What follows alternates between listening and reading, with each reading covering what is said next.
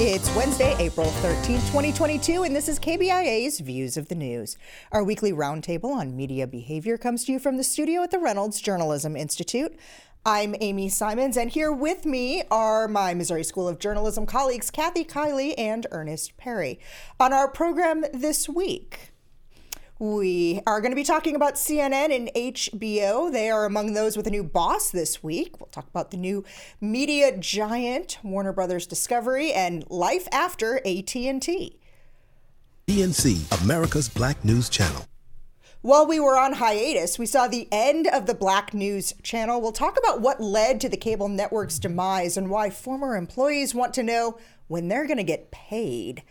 And if this isn't reason enough to stop using the term young journalists to refer to those new to our profession, the growing number of retirees picking up their pens to cover local news.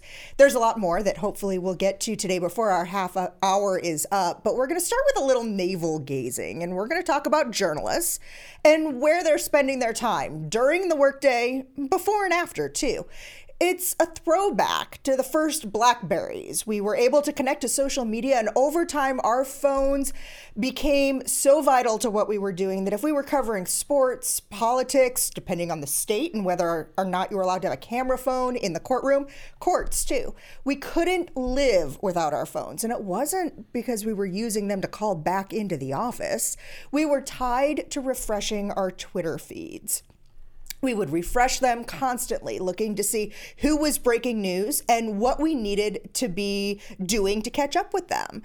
And Twitter today is not the Twitter of 2008. I think about when I was um, covering breaking news at the Chicago Tribune and managing the homepage and waiting to see where LeBron James was going to announce. Uh, uh, was it LeBron James or now am I forgetting? It was LeBron James was when he announced he was taking his talents yep. down to Miami. Yep. That was announced on Twitter. Had to find it out there.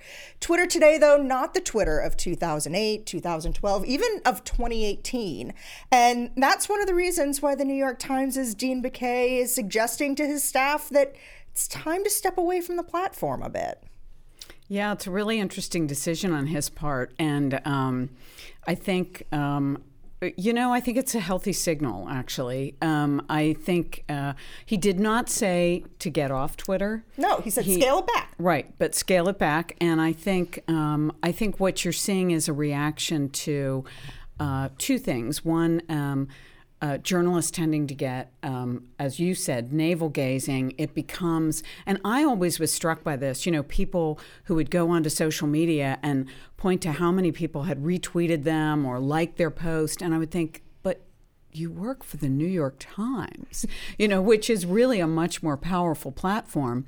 Uh, but obviously social media has come along and it was really attracting attention and particularly reporters time and attention so that was one thing the other thing i think that we've learned and this goes to the point you made amy about this is not the twitter of 2008 um, is that it has become a vector for attacking reporters, particularly uh, reporters who are female or and or of color.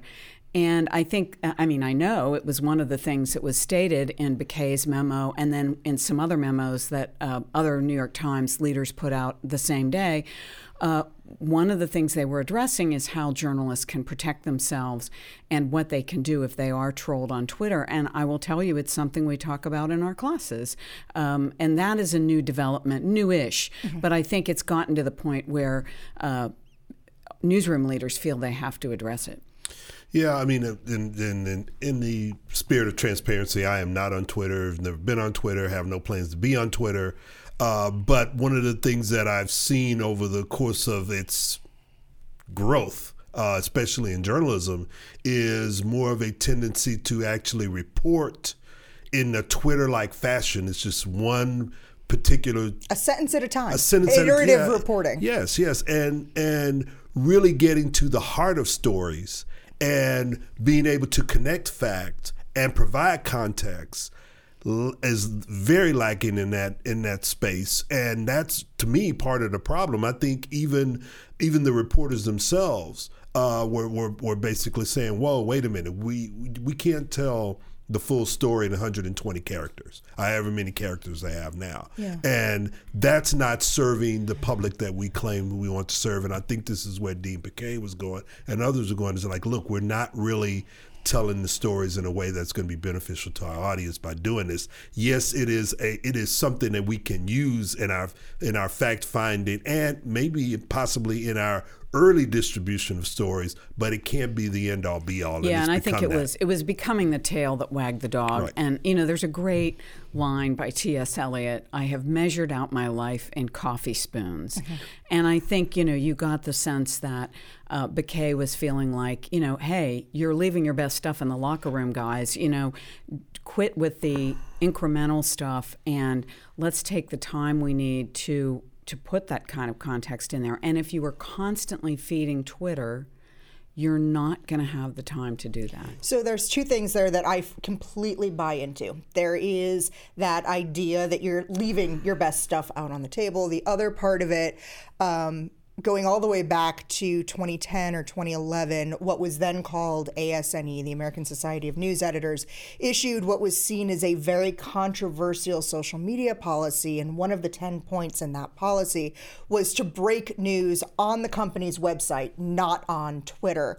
And the other part of this argument that I buy into is we are the New York Times. Why are we giving all of our best content, even if it is in 280 characters, why are we giving that revenue to another company? Why aren't we driving those people to our own products instead? Both of those points I can buy into completely and wholeheartedly. The part about the trolling, that one is sitting with me a little differently, and I'd be interested in knowing what each of you think because there's part of me in there that feels like it's a little bit of victim blaming in that for so long reporters had been required to be in that space and in other publications are still required. It's not optional universally for for journalists right now. And when you're required to be in that space to then say well yeah the trolling you don't want to get trolled anymore. To me that feels a little bit of vic- victim blaming. You're putting your people out there in that environment. Don't be giving them tips to you know it's it, it's almost like saying that what's the cause of sexual assault? Well don't wear those clothes right to me that's how i'm interpreting it I, I see where you're coming from, but I think it's it's also what's part of it now is that uh, it doesn't matter who gets the blame.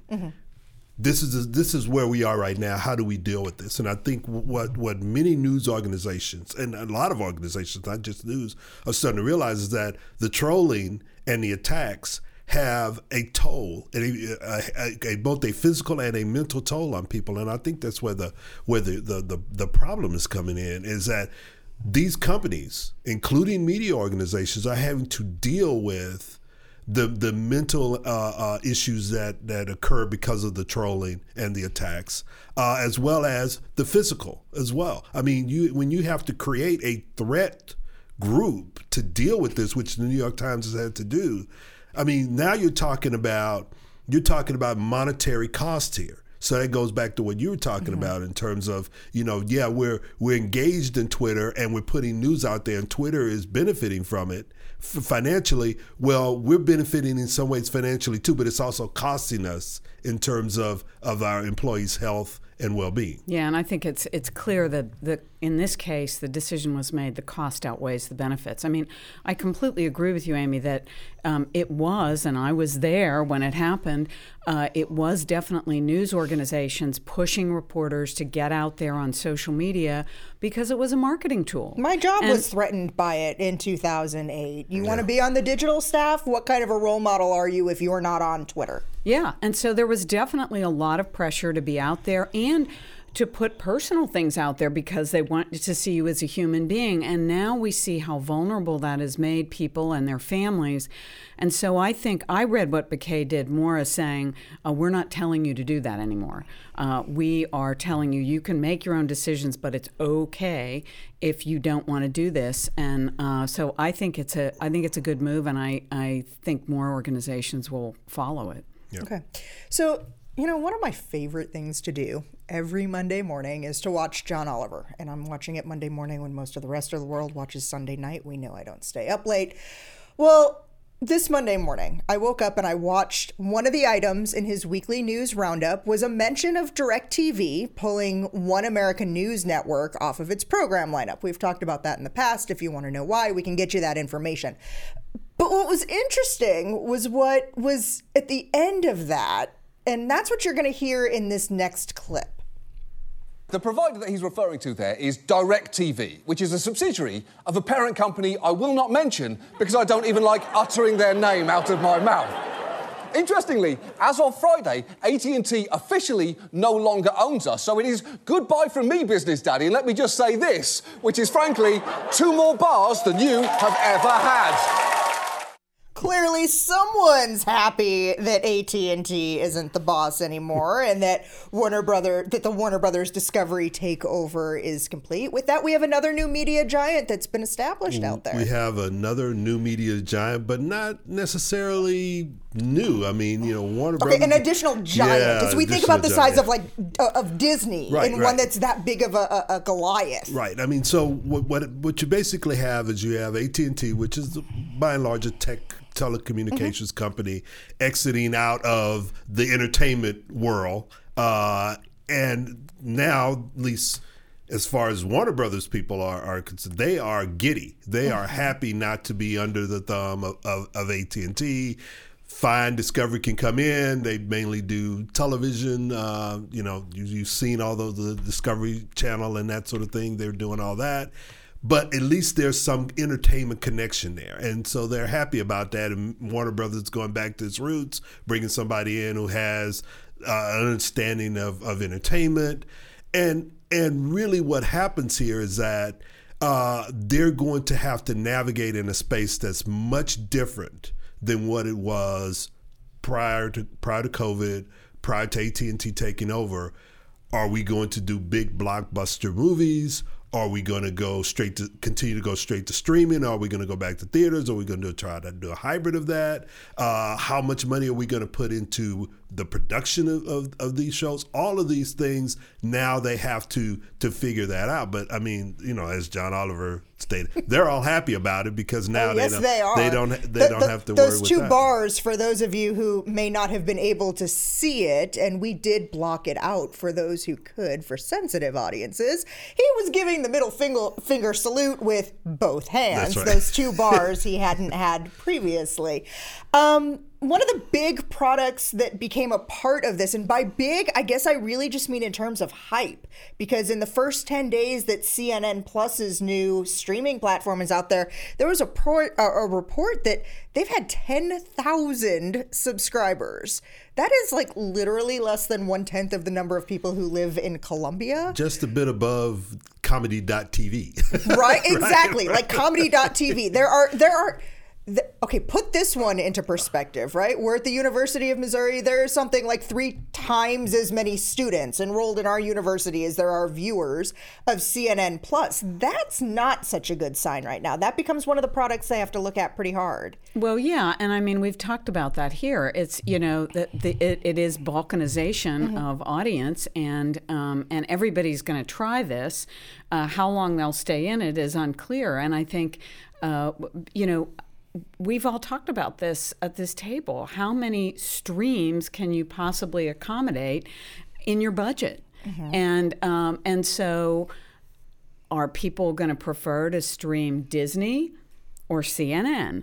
Uh, especially when the same type of content uh, you can get on your cable channel. You do get on your cable channel. So unless they come up with something that really distinguishes them, and they think they did, but it clearly didn't distinguish them enough, Yeah. I, I think that's a really hard sell. well go, go ahead No, I was just going to say, you know, the, the the problem with the the streaming services right now is that, you know, now the streaming services are bundling. Mm-hmm. So I mean, you, you HBO Max, which is part of this entire deal, right. which includes all of the products. So you have TCM, Right. you have Cinemax, you have Comedy Central, you have I don't know some anime thing too. Go ahead, Right, but, but, it's an example of but that. But it's an example of that. I mean, so everything is bundled now. So it's do you go go the bundling with the streaming? Are you going to bundle with cable? Are you going to bundle with sam, uh, satellite? Mm-hmm. So I mean, again, people have, are going to have choices. And they're going to go like, "Whoa, wait a minute! You know, I'm I, I can't have all." As you said, Kathy, I can't have all of them. This is what I'm going to take. What kind of value does CNN Plus bring to that table when you're looking at at which bu- which bun which streaming bundle I'm going to go with. And right now, I don't see. I don't. We talked about this when they first announced CNN Plus, and the fact that they went out and they got Chris Wallace, and they and they pulled. I can't remember the woman's name from from MSNBC. Uh, they pulled her over, Yeah. and a couple of other people, and there Anderson Cooper is coming in, and he's going to do a special show. They're rerunning Ant- Anthony Bourdain and CNN Plus. Brian Stelter is doing his media criticism show every day. I'm trying to think about what we talk about in a week. How does he do that every day? Right, well, th- but that's that's Unless my his point. entire thing is the well, same and that's thing. the thing. You already Yeah. have a 24-hour cable Right. channel. Right. What are you going to add to that? Right. And, as soon as you start rerunning dead people, you know you're in trouble. That's right. Oh, as popular as they may Exactly. have been. As popular as they may be, Um, yeah. And you know, I was thinking about this too. Literally, as we're talking about it, it's not about me until it's about me, right? So my HBO Max subscription is a freebie that comes with my unlimited data package on my AT&T cell phone subscription. And I'll tell you, until about I don't know, a minute and a half ago, I was excited about some of these rumors that CNN Plus may get rolled up into HBO That may Max. be the only way to save it. Right, but at the same time, who knows if AT and T is still going to give me that service think as part of that bundle? So my days with HBO Max may be limited too. Um, I want to spend a few minutes talking about something that happened a few weeks ago while we were on our break, and that's the collapse of the Black News Channel. On March 24th, Human Resources notified employees there that their paychecks were going to be late. The next day, the Florida based company filed for Chapter 11 bankruptcy and ceased operations. Now, when this network launched two years ago, it was a huge beacon of hope, promising a fresh approach to cable news. It was going to be by Black people, for Black people. And from the outset, this organization was plagued with problems from a late launch to issues with sexism and misogyny among the ranks and an inability to draw an audience. I mean, we've talked about some of the streaming only issues. Well, I mean, the, the problem here with the Black News Channel, we talked about this when it launched. Do they have enough capital in order to be able to get up and running and and become uh, something that would player. be sustainable, right? And they they just didn't have it. I mean, you know, Shahid Khan, who owns the um, Jacksonville, Jacksonville Jaguars. Jaguars, and who also owns a, a wrestling uh, conglomerate, uh, he was funding it, and eventually, what happened was he said, "Well, you know, I'm not getting a return on investment, so I'm pulling the plug." And and this after all the things that you you you listed. Uh, just just weighed it down, along with the fact that it had moved away from what it initially said it was going to do, uh, in terms of doing stories about Black people for Black people and and bringing them into the into the larger mix of of, of news. It had begun to shift into the familiar pattern that we see in cable news, which is you start having these talk shows and you bringing people in. They were bringing in conservatives, They were highly in controversial exactly conservatives. people like uh, Larry Elder, Ben Carson, Right. C.J. Pearson, some of the Bill Cosby uh, advocate spokespeople and apologists too. Exactly. And that turned people away. Mm-hmm. And again, it goes back to, oh, you know, you have 24 hours to fill. How are you going to fill that? And one of the ways that they traditionally fill that in, in these news channels is with these talk shows and commentary because they're cheap to do and it provides platforms for various people who agree with your with with with, with their philosophy. And J.C. Watts was was running this Republican from Oklahoma. It slanted toward what he thought was important to bring in an audience. I mean, you think about it. The, the Republican Party, uh, which many blacks would say is no friend to black people, um, bought a $5 million ad buy on the Black News Channel. That's J.C. Watt. So again, you start in, infusing that the, the politics and infusing all of that into these talk shows, and all of a sudden, your original mission is lost. especially in the timing of it. I mean, we talked about this originally, you know, trying to launch in February of 2020. May of 2020, you have the death of George Floyd. And to be bringing on folks like Christopher Rufo, who is an anti social justice advocate, really deteriorates that audience and alienates it. Right.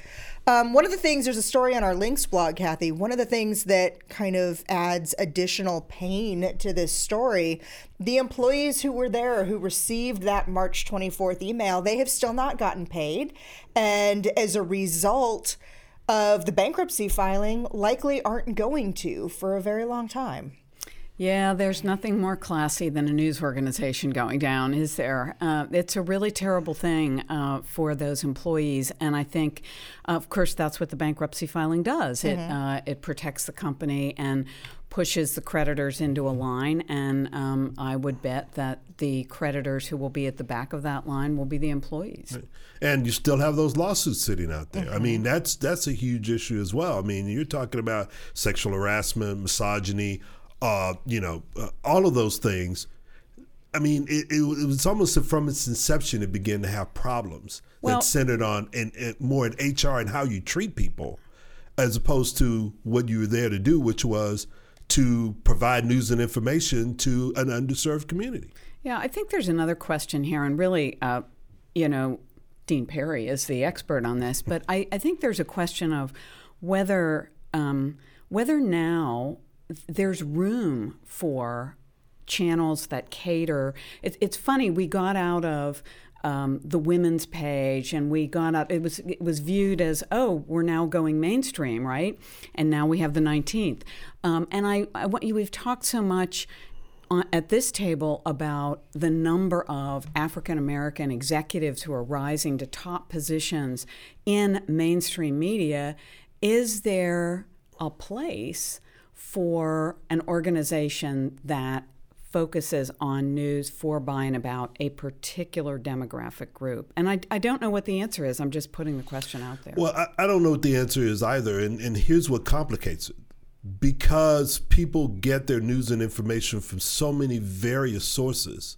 Uh, and a lot of it is is is pretty much filtered straight to them by friends, families, and and how they filter their their social media uh, platforms or whatever platform they're using. It's difficult for a particular news organization or any uh, media organization to say I'm only going to provide this, and then that that can be viable because people are getting their news and information from so many different sources, and they and they don't tend to go to one place. And, and whether you're talking about uh, a, a news organization that's that's catering to a particular segmented audience or one that is trying to be general market like say the New York Times, Washington Post, uh, you know NBC that sort of thing they're all operating in that space so it makes it difficult to say I'm catering to this audience when that audience is is the one the audience itself is deciding where they're going to get their news and information. This isn't just a demographic example, but I also think about, and maybe this is top of mind because of some work I've been doing lately, but I think about the Crain's publications in New York, in Chicago, Cleveland, Detroit, how they are trying to reach a business centered and executive audience, but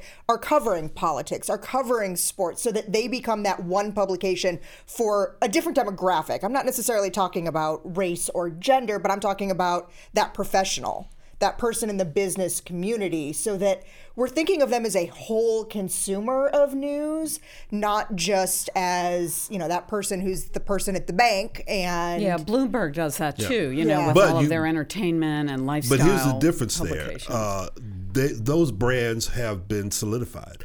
People know those brands and they go to those brands. So, you know, the, in these new operations, you haven't built a brand yet. So that makes it very, and even when you do build a brand, i.e., CNN Plus, that doesn't necessarily mean that it's actually going to work. gonna move yep so Pulitzer Prize winners Jodi Kantor and Megan Twohey have a new book out called Chasing the Truth A Young Journalist's Guide to Investigative Reporting. And while I am sure it is a great book and offers a lot of really useful instruction, want to take umbrage with that title for the ageism that's in there because there's something out that tells me that there are people out there who are going to agree with me, hopefully, the two of you. Um, and the new experienced Corps working with Report for America. And I found this great piece, it's on our links blog this week from AARP's magazine. Uh, and it is reporting on a cadre of newer reporters, primarily made up of retirees who saw the importance of covering local news, the dearth in reporting, and they wanted to step up and fill that void. And we often talk about young journalists when we should be talking about new. Like, here's an entire group of untapped professionals we could be welcoming into our profession that we aren't always thinking about. Yeah, it's genius. And, um, you know, I, I can remember saying this when I was in Washington mm-hmm. doing some work for the National Press Club, and they were looking for some part time people to do things. And they said, oh, we'll hire a young person. I said, no, no, no. Are you crazy? Your town is full of all of these retired journalists who have just been bought out. They don't want to work full time. They know everything, they know everybody. Get a couple of them to do the job. And, you know, there is this whole cadre of boomers who are very healthy, very intellectually interested, and they're on Medicare. So they don't need health insurance. So they're cheap. Um, and so I think um, it's really an opportunity for, I think, for a really interesting intergenerational project mm-hmm. where you get experienced people coming into small newsrooms. Um, providing guidance. It's really kind of the Missouri method um, to young journalists. I, I just love this idea. And to me, I think it's also one of the ways in which to, to combat news deserts. Mm-hmm. 100%. I mean, because you have, uh, in a lot of these places, the, the, the traditional newspaper, be it a daily or weekly, is gone.